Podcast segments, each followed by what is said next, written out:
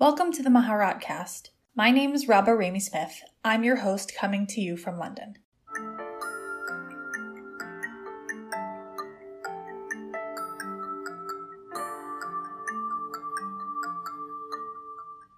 I'm really excited about this episode because it combines one of the topics I have the hardest time talking about with one of the people I have the easiest time talking to. The topic is God in the face of suffering and death, and the guest is none other than my chavruta, Rabbanit Alissa Thomas Newborn. Rabbanit Alissa is a member of the clergy at B'nai David Judea in Los Angeles. She graduated magna cum laude from Brandeis University with degrees in Near Eastern and Judaic Studies and Classical Studies, Archaeology, and Ancient History. She is a board certified chaplain through the Association of Jewish Chaplains and has specialties in psychiatric care, palliative care, and end of life care. She has worked as a chaplain at Cedar Sinai Medical Center, New York Presbyterian Columbia University Medical Center, and Bellevue Hospital. Rabbanit Alissa is on the board of the National Association of Jewish Chaplains. She is a member of the Los Angeles County Department of Mental Health Clergy Roundtable and the Pico Robertson Mental Health Neighborhood. In 2017, Rabbanit Alissa was chosen as one of the Forward 50, the 50 most influential, accomplished, and interesting American Jews. Many of us run away from conversations about death and God, but Rabbanit Alissa runs towards these conversations. So I sat down to talk to her about what it is she does and how she has the strength to do it.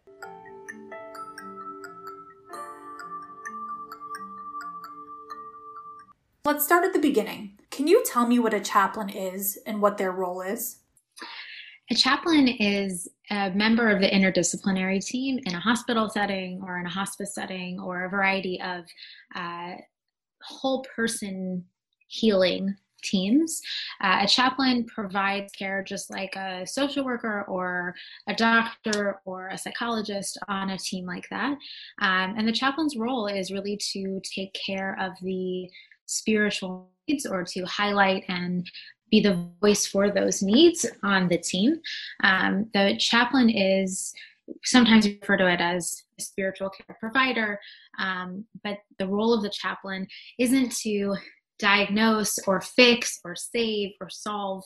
The, the chaplain is really there to be a supportive presence uh, and to help the, the patient access their spiritual resources. So when I was training in chaplaincy, I, I sort of created for myself three prongs of how I approach my chaplaincy. And I think um, that helped me really understand the work that I was doing. Um, so the first is telling the story of suffering. The chaplain is there to give the patient the space to tell their story of suffering in whatever form that may be. So sometimes that means actually telling their story of how they came into the hospital, how they're struggling, what's going on with their family, maybe what the what the hospitalization or the illness that they're dealing with is bringing up. Um, if someone's at the end of life, God forbid, being able to give them the space to explore and express what they think happens after death, um, giving them that space to speak and be heard and be held. So that's telling the story of suffering. Uh, the second thing is accessing spiritual resources. So, uh, as a chaplain, some people serve as Jewish chaplains, meaning Jewish chaplains serving Jewish patients um, or Jewish clients. And some people serve as multi faith chaplains, meaning I can be a Jewish chaplain, but I'm serving a Catholic patient, or I walk into a room and I'm serving someone who has uh, no connection or care at all in relation to religion. But the spiritual presence of a chaplain uh, is really sort of to address the existential bigger questions that are essential in health and healing, uh, including at the end of life. And I'm there to help them access their resources, not mine. And that's one of I think the great things about chaplaincy is it's not about it's not about me. I'm not walking in focusing on me. I'm focusing on the person who's there and being the best source of support for them. And that that leads me to the last piece providing presence and providing support. So sometimes people are in and out, especially in a hospital setting or a hospice setting, and being someone who's, who's just able to sit with them. Sometimes patients are intubated and they're not able to speak, or God forbid, someone is in a coma. Using music, using um, presence that maybe is beyond words, even holding someone's hand if that's something that's desired. There's a, a variety of, of creative ways to care for someone's soul or for their esoteric existential needs. Um, and that's really what chaplaincy is about. You know, I've encountered patients who didn't believe in God or didn't believe in in anything. I'm thinking of one patient in particular that you know he didn't he didn't believe in anything, but when he couldn't talk and he was intubated and he was just only able to see the people coming into his room, he really wanted someone to be present with him and for him to know that that person was there to nurture his soul and well-being not just to like take his blood. Um, and so having a chaplain sit with him even though there wasn't a conversation happening even though there weren't prayers being said um, that's also a kind of spiritual care that can be offered. Um, i'll add one more thing which is that one of the things that is really important in the role of a chaplain or a spiritual care provider is making sure that the other care providers in the team both are taken care of in their own spiritual needs uh, meaning the chaplain is there is there as a support for the doctors for the uh, the social workers as well you know to be able to uh, hold them. And uh, the chaplain also is there to sort of explain the value of spiritual care itself. Meaning for most people especially when they're going into a hospital setting the last thing that they're thinking about is you know how how they're going to process the um, the struggle and depression and spiritual sorrow of the loss of whatever time they've spent in the hospital or you know a variety of issues that come up that are se- seem secondary to our physical well-being but um, end up being really important. So the chaplain's role is also to to explain that value and be that voice for the patient on the team. Um, one last thing i'll add is that the the chaplain is a support for the family as well as the patient. And so one of the major roles is, is speaking to them supporting them uh, and, and being with them in that that process as well because being a caregiver is also a huge journey uh, in suffering in hope in caring and giving and can be very depleting as well what are some of the challenges you face as a chaplain chaplain, a rabbi, a rabbanit, a caregiver, a psychologist, in any role where you're providing presence and care and support for another person. Uh, the experience of holding and listening to someone else's pain and not taking it on ourselves where it becomes you know sort of like i'm i'm just collecting sadness and sorrow and suffering and carrying it on my back um, that's one of the hardest things that we face anyone in that role is going to face having healthy boundaries and knowing where I end and another person begins, and knowing the baggage I bring into the situation and that I don't want to bring onto another person uh, is is essential. So if I know that in general I have a propensity to want to fix, that's something that I want to do and is a part of my um, my spiritual history, my family dynamics, if I know that's a thing, then if I'm in, an, in a pastoral interaction and I feel that desire to fix come up, I know that that's me. I know that's coming from me and that's not actually something that's helpful for the person I'm serving.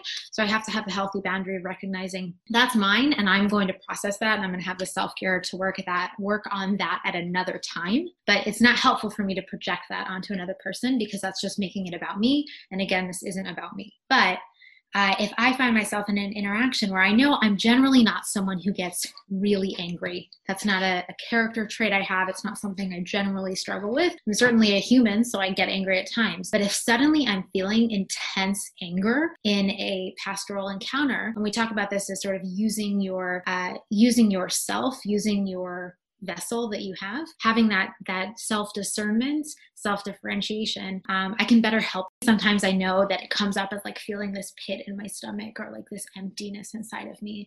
And when I recognize that coming from another person, I can identify it and give it dignity uh, in a much more authentic way. And that's one of the things I love about chaplaincy is it's not about going in with a script or knowing what you're going to say or feeling like I have the answers because truthfully, like I've spent most of my life being a perfectionist who strives to have the answers. And I remember when I first learned in my chaplaincy training that that wasn't my job, it was like, such a relief. Like, what a burden lifted off my shoulders. I don't have to figure it out or be right or, or provide anyone with an answer. And if someone asks me a question, like, what happens after life? What do you believe? I don't have to answer that. I can, I can I can say something if I want to, but it might actually be more harmful for me to answer it and project my own belief system on someone else. But when it comes to what do you carry out of the door when you cross the threshold back out into our own lives uh, as caregivers, and this goes back to um, really any kind of caregiver this is a, a, wisdom that i found very helpful you know knowing where i end and someone else begins um, makes it so i can say i recognize that's that's not mine to carry and I can hold it and give it dignity and be with them. But it's it's not something that I have to take with me on my back as I leave. I can hold it and then we can let it go together.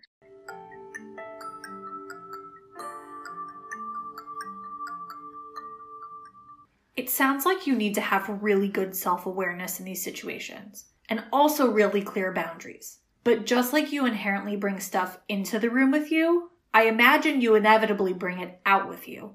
What do you do to relax? Having sources of self care in our lives is so important. So, you know, being able to talk to my husband, just be funny and real and have, you know, enjoyable moments together. We can, you know, have outings and, um, you know decompress.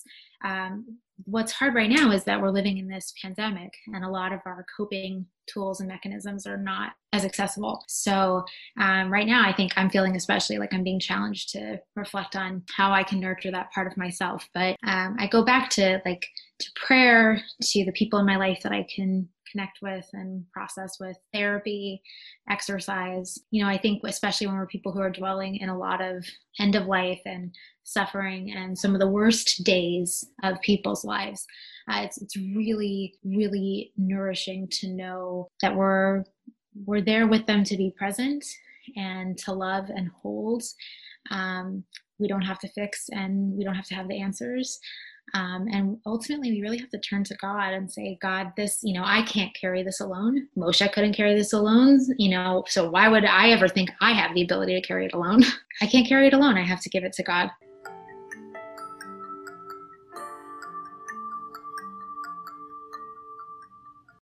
A lot of people run away from the conversation about God and death, and those are Rabbanit Alissa's wheelhouse. When she said that there's no script for this kind of care, for these conversations, I realized that she doesn't even need a script because chaplaincy and spiritual care is really who she is. I have met countless people who say things like, Yeah, I met Rabbanit Alissa in college at a singing practice, and we talked about death and God within the first five minutes of talking.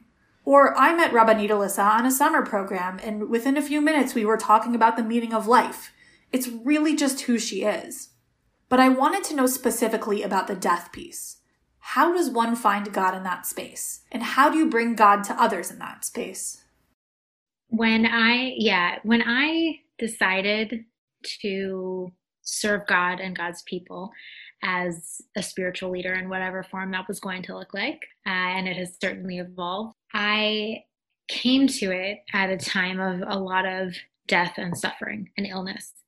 And I almost like I, I found God in that suffering and death, uh, and I found my calling and my work in that space. So when people ask me like how could it be that you're like why would you choose to run into that situation and it's i think it's the same for a lot of people who choose to work in palliative care and end of life care also as um, nurses or or physicians or caregivers um, when you know that space intimately uh, in a personal way and somehow you found God, um, I think that it takes on a different color and it has a different quality to it. In uh, in my chaplaincy work, one of the questions I found to be most uh, helpful and meaningful and connecting uh, was to ask people where God was in this for them.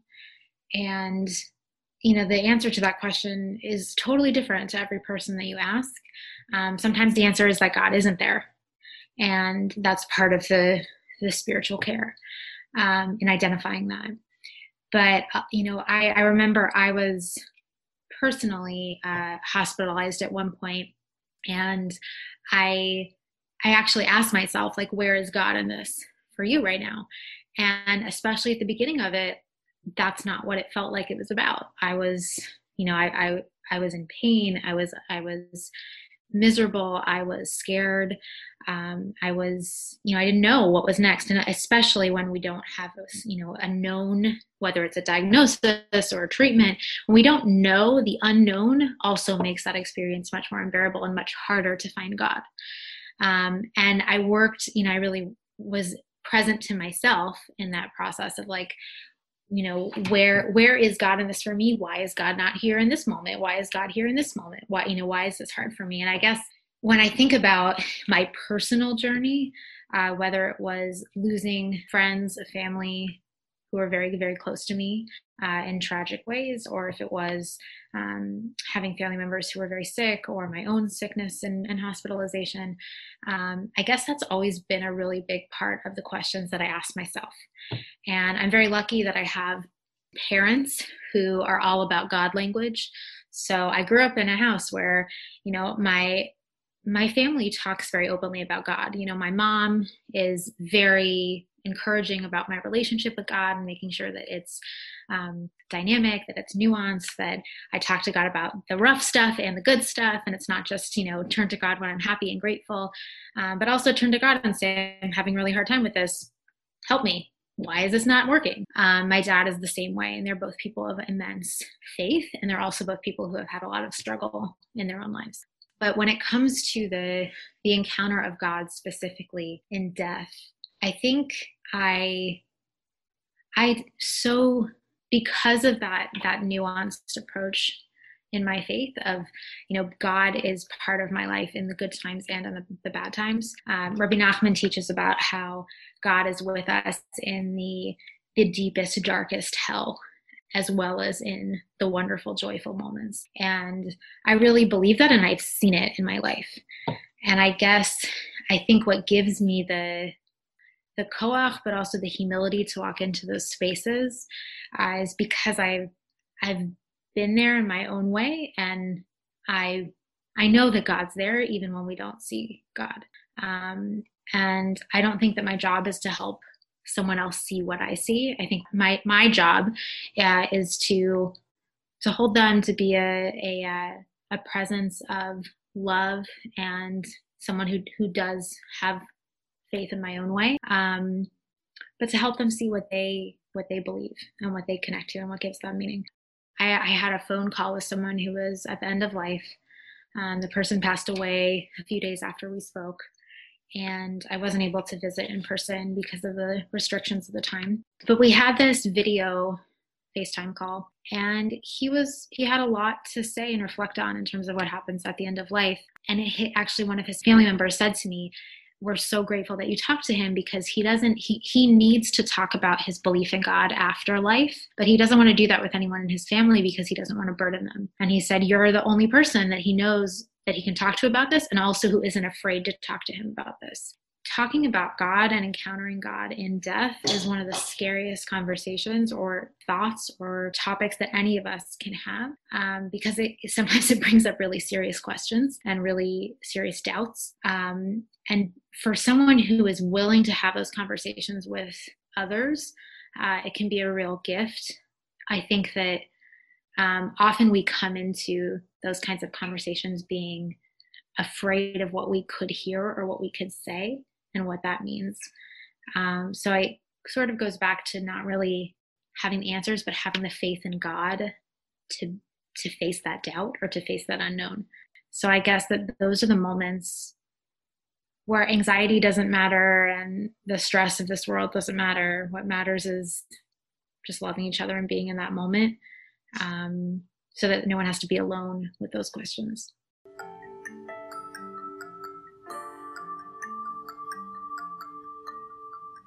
It's scary enough to have these conversations with one person, but as I think of everyone involved family dynamics, perceived faith, fear of disappointing one's children I keep coming back to the word brave.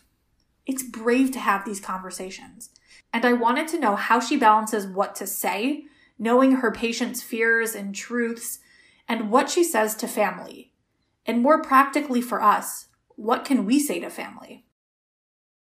So whether someone is in a whether it's a shul setting or a hospital setting or any setting, recognizing that every every family member uh, who is in the journey of having a loved one reach the end of life. Anyone involved in that is has a whole narrative and a whole process they're going through and everyone deals with it differently. So recognizing that there's caring for the person who's at the end of life and what they're going through. And you know we say in our tradition that uh, you know hashem is is at the bed of the the ill person. Hashem is really there in the same way that Hashem's presence is in the temple. Hashem's presence is at that bed. So it's a holy space and something that we honor. And that's another reason why, for me, doing that work is so meaningful because it's it's encountering God and our mortality and our human need for connection in a way that we rarely do.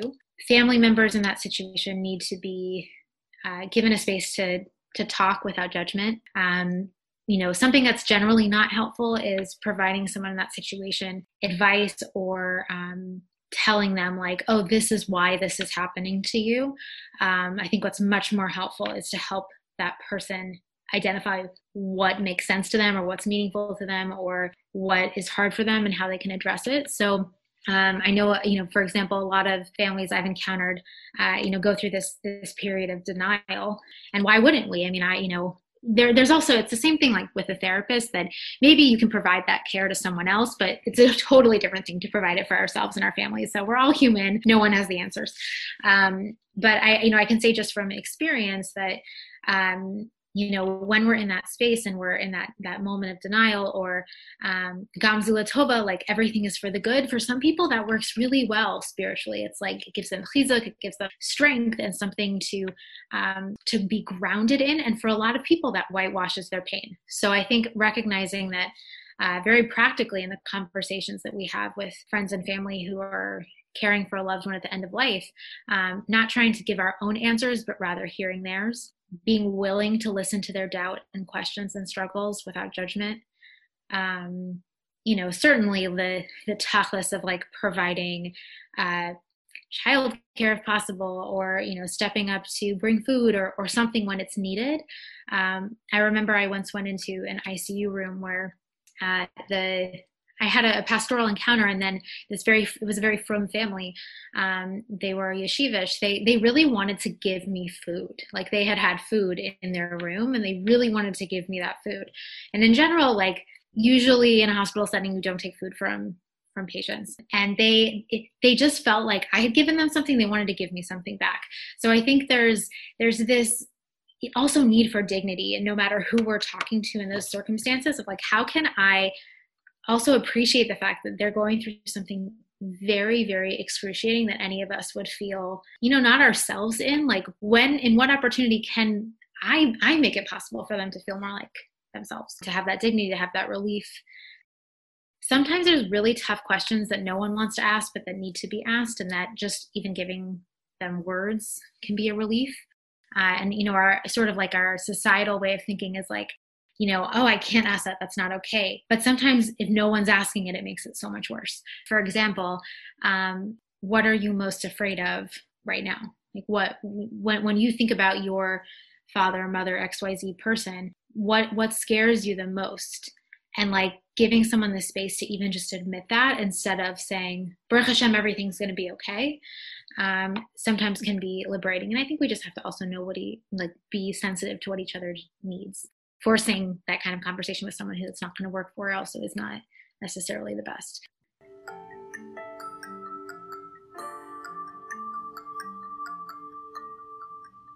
Wow. What are you most afraid of?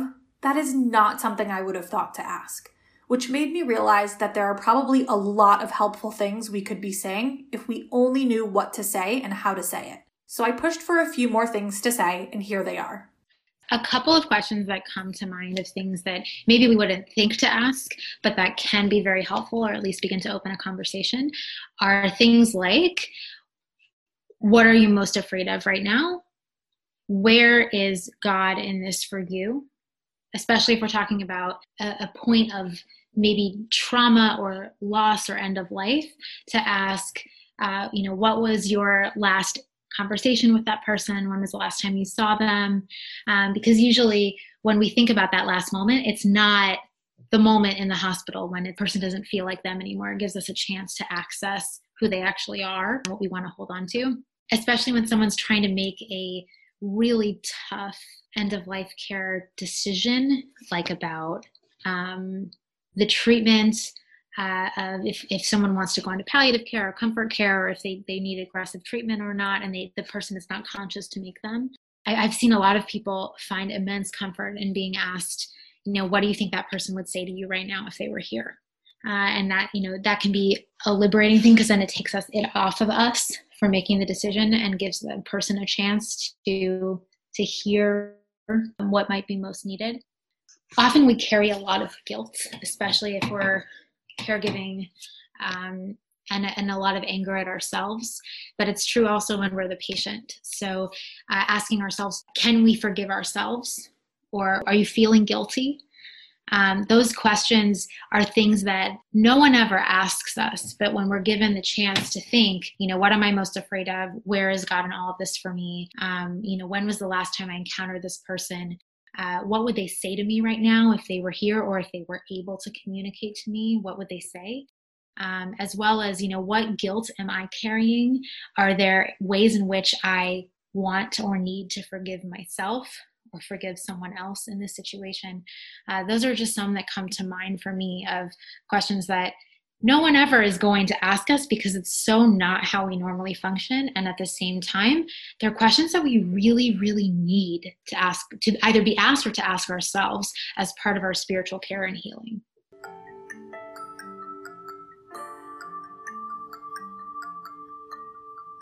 This episode is sponsored by Neshama the Association of Jewish Chaplains. The NAJC is the major certification and membership body for professional Jewish chaplains. NAJC provides educational opportunities to enhance the education of its members through its annual conference and through intensive regional training programs throughout the year.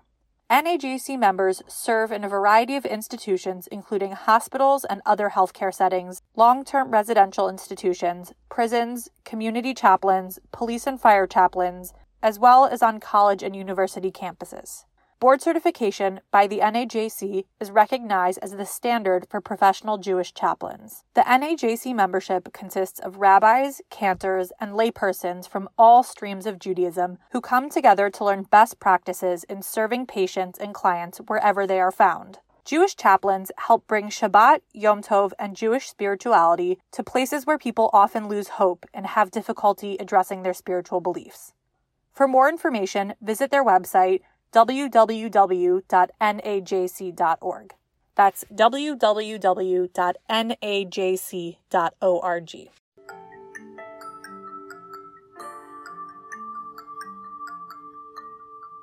I want to shift gears and talk a little bit about a personal experience that Rabbanit Alissa and I had together. A few years ago, when I was living in LA, Rabbanit Alissa and I would go out to lunch every Monday. But on Monday, October 2nd, 2017, when I got into Rabbanit Alissa's car to go to lunch, instead of driving to our favorite spot, we drove straight to Las Vegas. You see, the day before, on Sunday, October 1st, 2017, there had been a mass shooting at a country music festival in Las Vegas.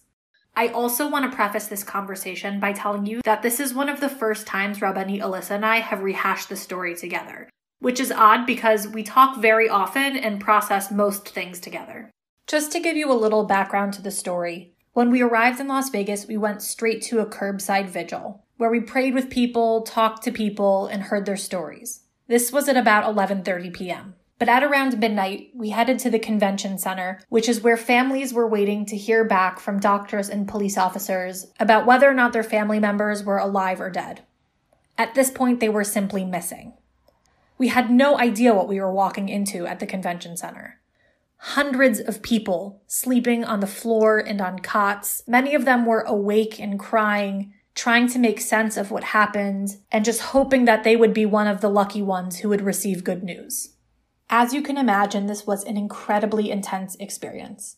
But I wanted to rehash it here in this space to get a sense of where Rabbanit Alissa's head was at in terms of finding God in that space. And as is the case most times I talk to Rabbanit Alissa, I had a few breakthroughs of my own.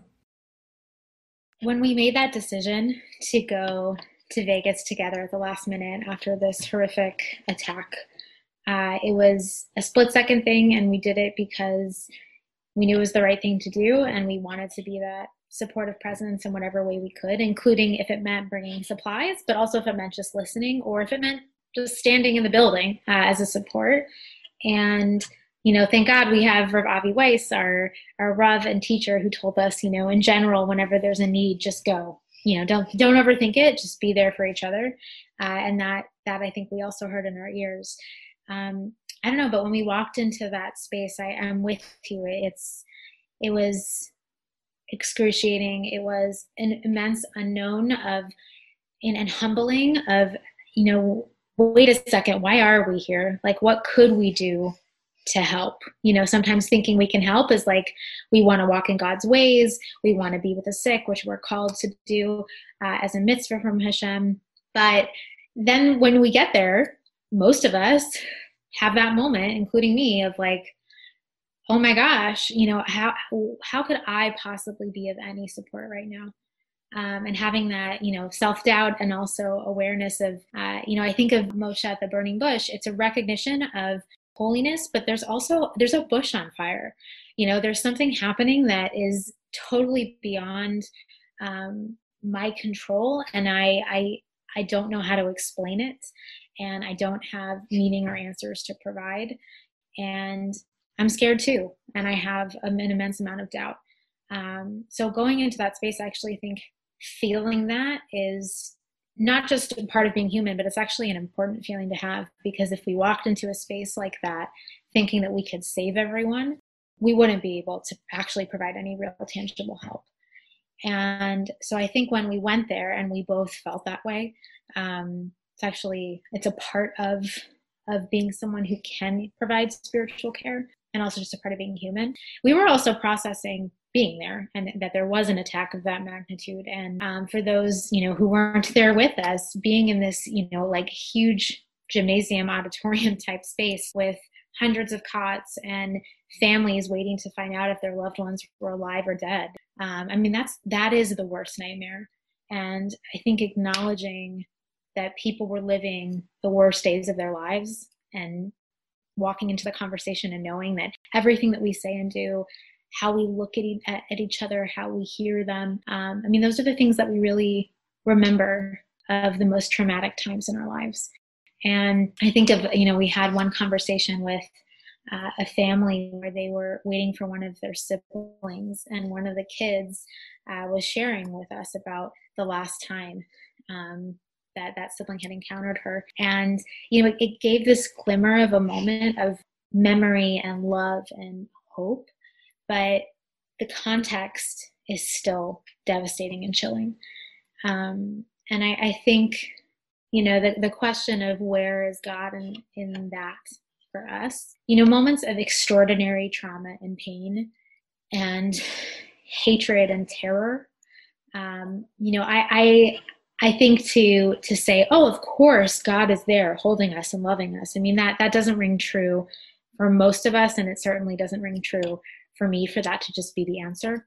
Um, I th- I think what what gives me comfort and what feels authentic is one when when someone doesn't doesn't claim to have an answer that's right to that question, um, and two uh, that sometimes the best way in which we see God in our lives is through each other. So you know, we're all created as Elohim, we're created in God's image, and seeing you know a family together trying to have hope, supporting each other in the worst nightmare. Um, and and then to talk to us and to tell us that story and to tell us about the light that their daughter gave them. Um, I mean, to me, that that felt like a gift that they gave to us, and it's much less about you know what I gave to them, much more about what I feel they gave to me in that moment. Um, not in a selfish way, but I mean, you know, I don't know if I necessarily provided something that really like they walk away with and think about. I I think you know more I was like a witness to their um, their holiness. You know, we we prayed with people too. You know, there are a lot of people who find comfort in turning to God in those moments because they need to. We need to. Sometimes God is in those places because we call God to be in those places. Um, but I think back to a, an encounter I had with someone at New York Presbyterian when a patient, um, we were talking, you know, it was Purim, we were talking about the time of Simcha. Then this is a, a, moment where we're supposed to be marbim Simcha, we're supposed to be increasing our joy and celebration. And yet here he was worrying about his kids and trying to balance taking care of his family and also taking care of his dying father. And how was he possibly supposed to be marbim b'simcha? And what he was doing was learning the halacha, or like reading it out loud to his father, who was in a coma uh, and close to the end of life. And you know, he was like reading this text about how to have joy. So I asked, like, how do you possibly have joy in this time?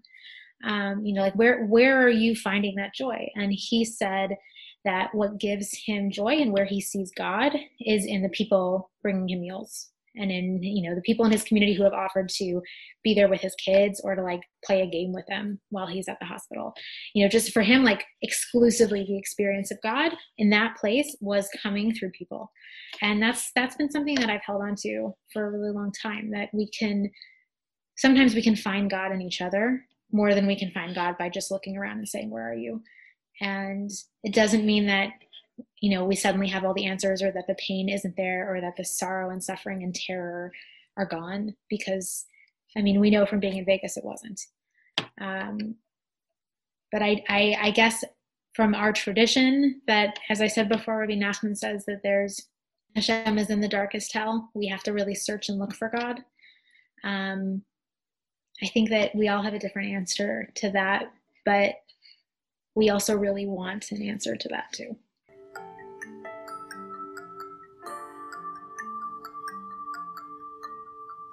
I realized that one of the reasons I hadn't talked about this is because I hadn't really dealt with the fact that I almost was at that concert.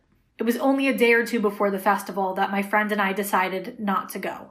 I think being in that space was especially difficult because I kept looking around me and seeing these families and thinking that it could have been my family sitting there looking for me. It took me having this conversation with Rabbanit Alissa to realize that that's why I've been avoiding this conversation for the last few years. Even in sitting and having a conversation as friends, Rabbanit Alissa is always pushing people to dig deeper. The fact that you or anyone could feel the, the feeling of it could have been me when we encounter extreme trauma and terror that's that's like the core also of empathy and so it's it's not something that we want to crush in ourselves or get rid of um, and processing that trauma and what any of this triggers for us because the truth is anytime anyone forget like a rabbi a chaplain walks into you know a, a, a space where someone's at the end of life anytime anyone encounters that including when you read in the bulletin that someone passed away it can trigger for us every experience that we've had with loss or every experience that we've had with illness and fragility. And i think that's what makes us human. And as long as we have access to that and are you know doing healthy things to process it it's something that we actually need to cherish because that's our empathy and our ability to connect with each other and care about each other. The flip side of it is that you know we don't want it to be something that's crippling where we can't function because because we're filled with guilt or we're filled with sadness. So you know i i just want to say that i think the fact that you felt that is testament to your soul and your unbelievable empathy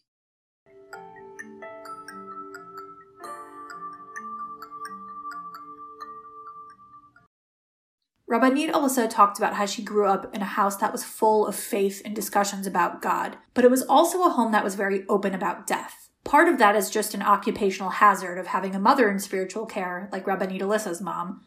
But I want to know what it was like to grow up in a house of death and God. How did that shape her as a spiritual leader? Oh my gosh, I hated it.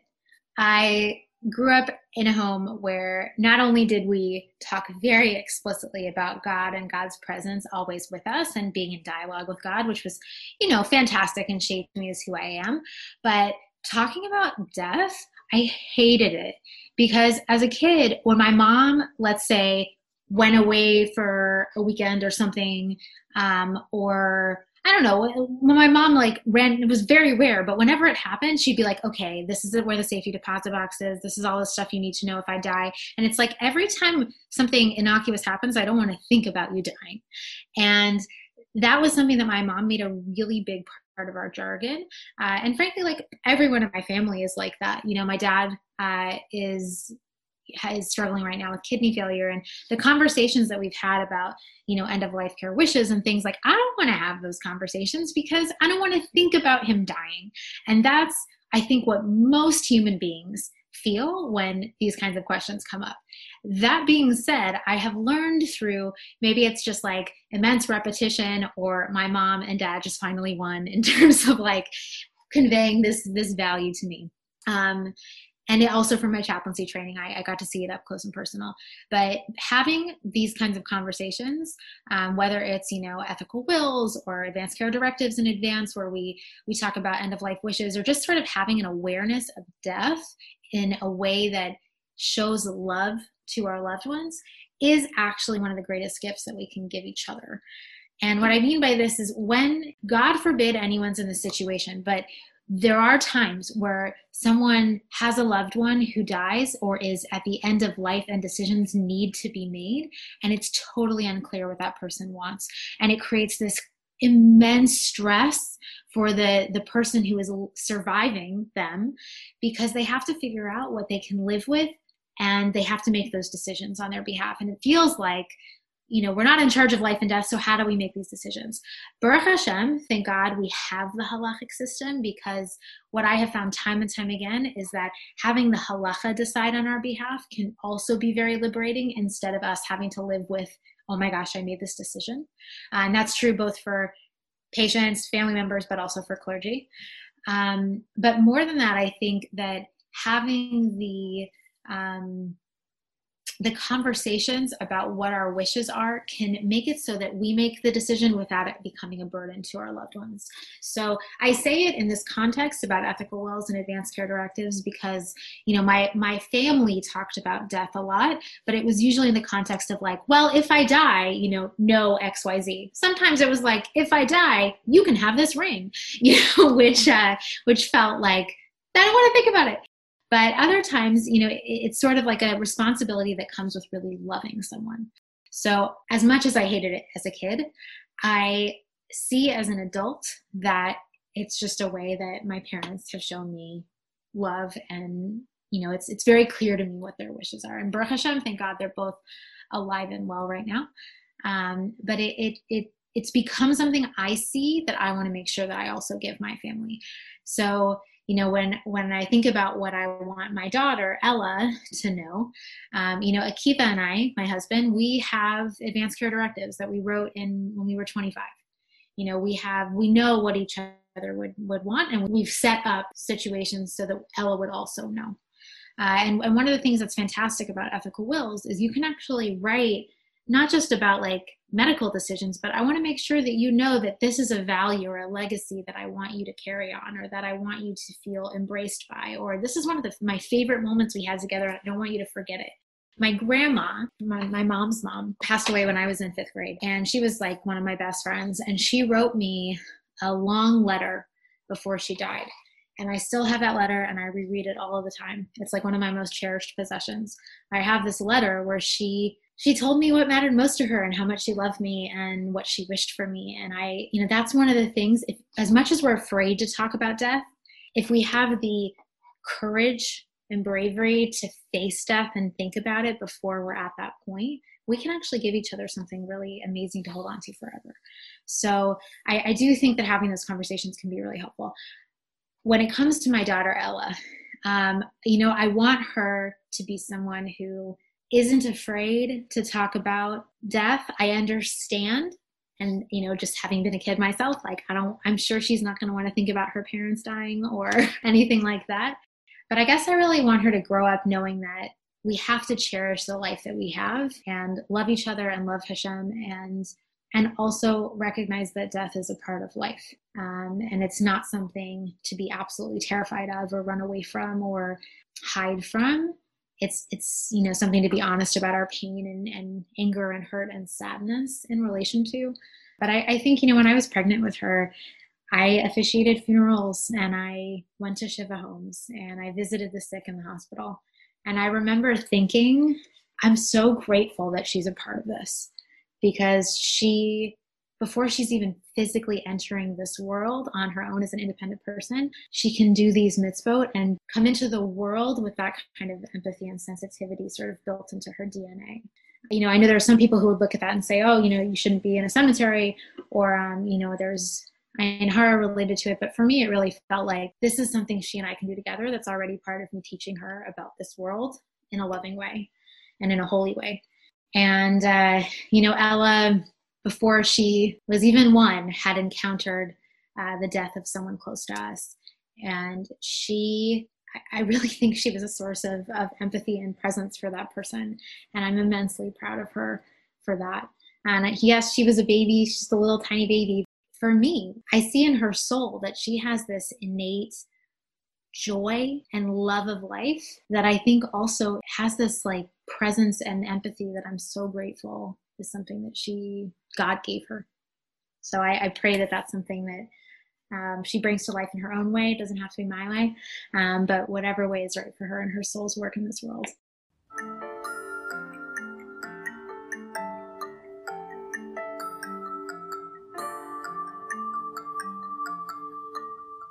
Thanks for listening to this episode. Hope you enjoyed. And don't forget to check out all the other episodes from this drop. As always, we'd love to hear from you at maharatcast at yeshivatmaharat.org. That's maharatcast at yeshivatmaharat.org.